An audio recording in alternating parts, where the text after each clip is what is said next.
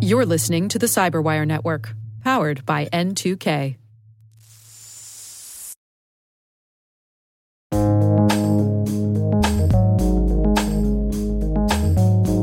The word is zero knowledge proofs. Spelled zero as in nada, knowledge as in useful information, and proofs as in a rigorous and systematic argument that establishes the truth or validity of an assertion.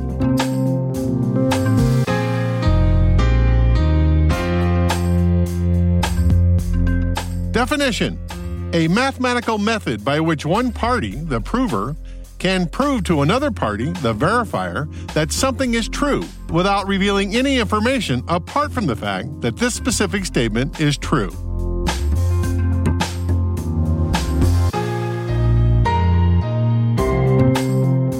Example sentence In basic form, a zero knowledge proof is made up of three elements witness, challenge, and response.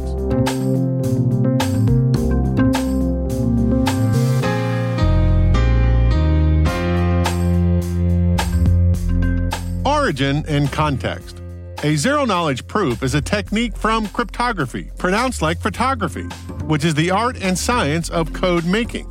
According to Wired's Lily Hay Newman, these zero knowledge proof techniques are mathematical methods used to verify things without sharing or revealing underlying data. They are probabilistic assessments, which means they don't prove something with complete certainty. Instead, they use small pieces of unlinkable information to show that the validity of an assertion is overwhelmingly probable. Three researchers, Shafi Goldwasser, Silvio Micali, and Charles Rackoff, published the first paper on zero knowledge proofs back in 1985 called The Knowledge Complexity of Interactive Proof Systems.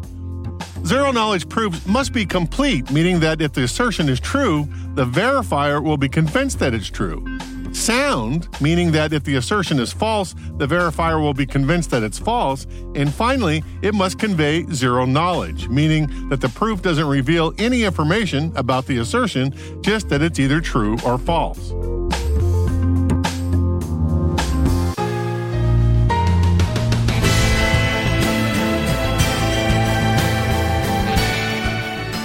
Reference.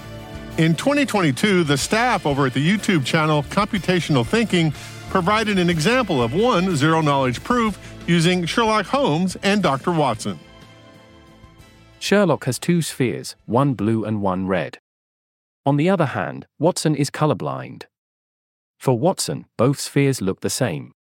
Can Sherlock prove to Watson that he is not colorblind and can differentiate between the two spheres? Zero knowledge requires that Sherlock does not reveal to Watson which sphere is blue and which sphere is red. Watson takes the two spheres behind his back and he can choose to do one of the following keep the spheres as they are, or switch them. Next, Watson shows the spheres to Sherlock. Sherlock must tell whether Watson switched the spheres. In this particular case, Sherlock must answer, switched.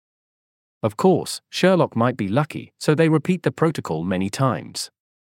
If Sherlock always answers correctly, then Sherlock can distinguish the colors with a high probability. And none of Sherlock's answers reveal the color of the spheres.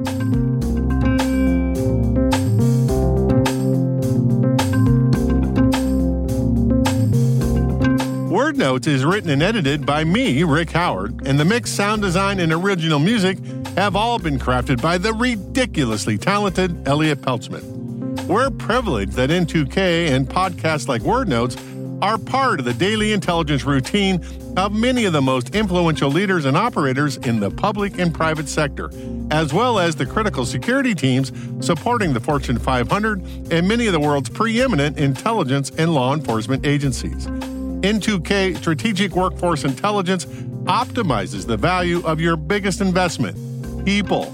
We make you smarter about your team while making your team smarter. Learn more at n2k.com, and thanks for listening.